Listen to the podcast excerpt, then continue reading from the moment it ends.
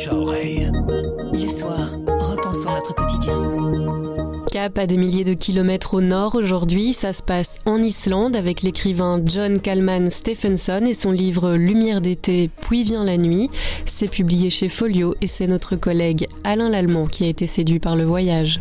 Je m'appelle Sandrine Puissant et vous écoutez le bouche à oreille du soir. Sommes dans un village bien plus loin que Reykjavik, la capitale. Nous sommes par-delà les brouillards dans un des fjords du nord-ouest, euh, même pas le long de la route circulaire qui dessert l'île. Et nous sommes confrontés dans ce village à des personnages singuliers qui sont évidemment en interaction.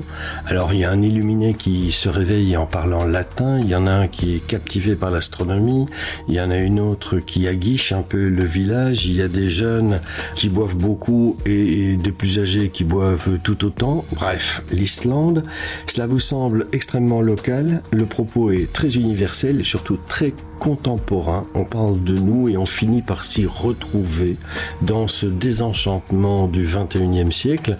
C'est fait, c'est écrit avec une plume extrêmement vivante qui est drôle mais qui est tendre. C'est du Stephenson évidemment.